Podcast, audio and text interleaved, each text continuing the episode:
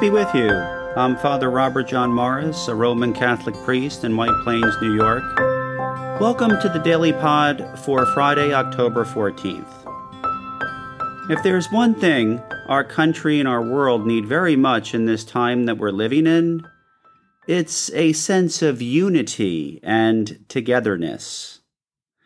It's interesting how so many of the themes that St. Paul wrote about in his letters to those early Christian communities still apply to our world today, like the themes of unity and community. Paul saw a need for unity not only in the church at Ephesus, but in most of the places that he traveled to. There were communities, families, and churches that were being torn apart because of all the factions and disagreements that were prevailing at that time. In his letter to the Ephesians, Paul tells us God's overarching plan of salvation is to bring all things back into union in Christ. Why does he say in Christ? Because Christ is the only person who has the power and the ability to really make that happen.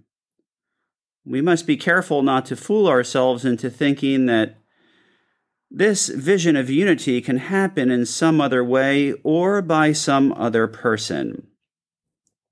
Our politics or our politicians, regardless of their persuasion or party, can't make this happen, despite whatever claims they make that they can. The nature of politics, as we all know, is inherently divisive. That's why we try to stay away from it in conversations as much as we can. Christ, on the other hand, inherently unites us if we allow him to. One of the best ways to heal whatever divisions separate us from God and one another is to start by taking a good look at ourselves to see where we can change, and then work from the inside out. As St. Paul says in Ephesians, we have all been given the first installment of the Holy Spirit to bring about the reunification and healing that our humanity and communities need. If we think we can do this without the help of God, we're gravely mistaken. And perhaps that's where our culture and our politics often go so wrong and fail in their efforts to heal and unify us because they leave God out of the picture. Jesus will say at one point in the gospel, Without me, you can do nothing, but with me, all things are possible.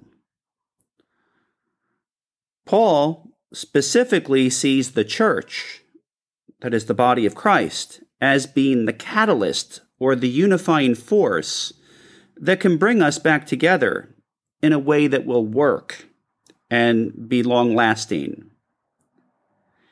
He reminds us that all Christians have been called and chosen to work with the Holy Spirit to repair the brokenness of our world and to heal the divisions that continue to separate us. So don't look to other people to do this. First, look to Christ. Then look to the Holy Spirit.